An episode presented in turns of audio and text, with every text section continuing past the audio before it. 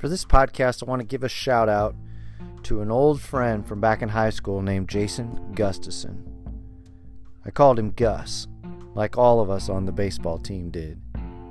Gus and I played sports together in high school, and recently I posted a picture on Facebook of my family and updated my profile image, right?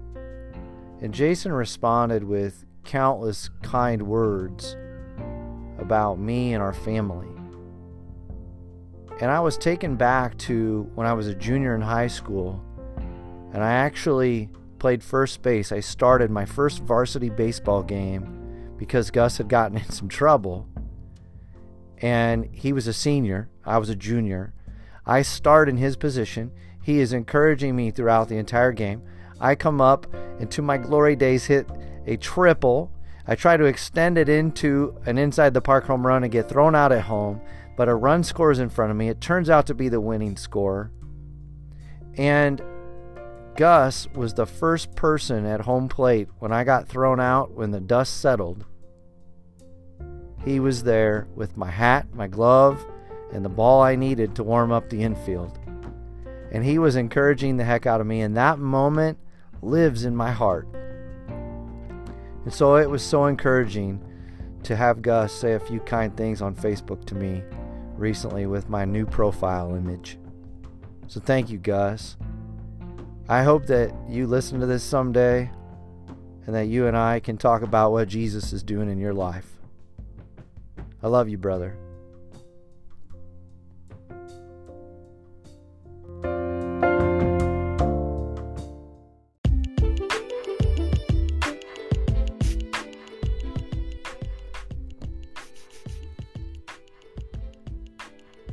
Live in peace without worrying about the future. Unnecessary worrying and imagining the worst possible scenarios will strangle your faith. God alone knows what will happen to you. You really don't even own the present moment. In fact, for this even belongs to God. So live according to His will. Each day there is just enough that God gives you to take care of. Nothing more or nothing less is expected of you. Who are you to ask the Lord, Why are you doing this to me? He is the Lord. Let him do what seems good to him. You certainly don't need to add to your wisdom and your plans to his wise and good plan. Eating the fruit of your own wisdom is always a bitter experience. God allows this to show you how unpleasant it is to ignore His guidance. The future is not yet yours. Perhaps it never will be. And when tomorrow comes, it will probably be different from what you had imagined. It isn't enough to separate yourself from the world's ways. You also must allow humility to be formed within you. Separation from the world means turning away from external things. When humility is formed in you, then you will turn away from your own self nature. Every trace of pride must be conquered. Your pride in thinking you know much about spiritual things is actually more dangerous than being very rich. Pride helps you believe you are something important in a much more subtle way.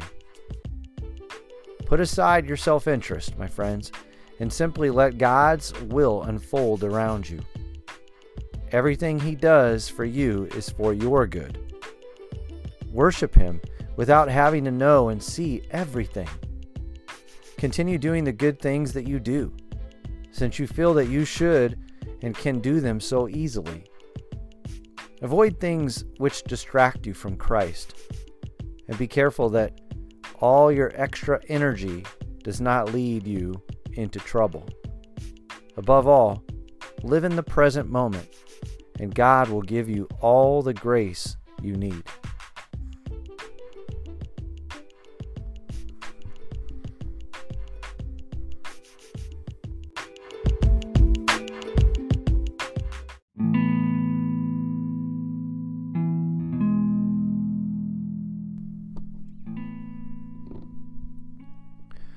1 Peter 5 6 says, Humble yourselves, therefore, under God's mighty hand, that he may lift you up in due time. James 4 6 says, But he gives us more grace. That is why Scripture says, God opposes the proud, but shows favor to the humble. You know, the Lord tells us to do nothing out of selfish ambition or vain conceit. Rather, in humility, value others above ourselves. Comes from Philippians 2 3. I tell you that this man, rather than the other, went home justified before God. For all those who exalt themselves will be humbled, and those who humble themselves will be exalted. Comes from Luke 18, verses 14. You know, humility has not always been something that I'm great at. But I know that God is at work in my heart. And through humility, He'll continue to change it. He says to cast out all my anxieties on Him because He cares for me. Comes from 1 Peter 5 7. And when you think about the power that is God,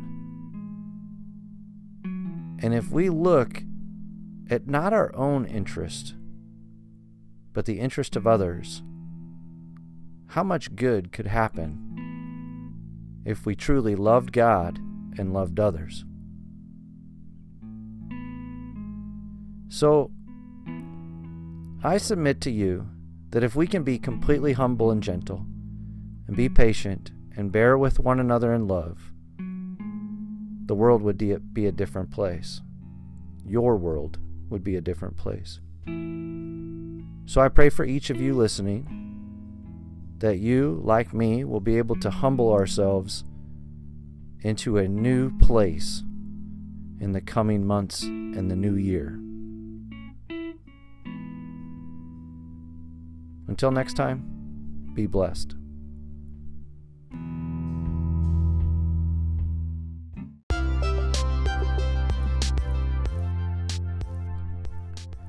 Thank you so much for stopping by and exploring my podcast. If you're an Anchor user, leave me a voice message. Drop me a note on Twitter, Facebook, Instagram, or LinkedIn, or even a text message, and let me know how this encouraged you or how I can be praying for you. Be blessed.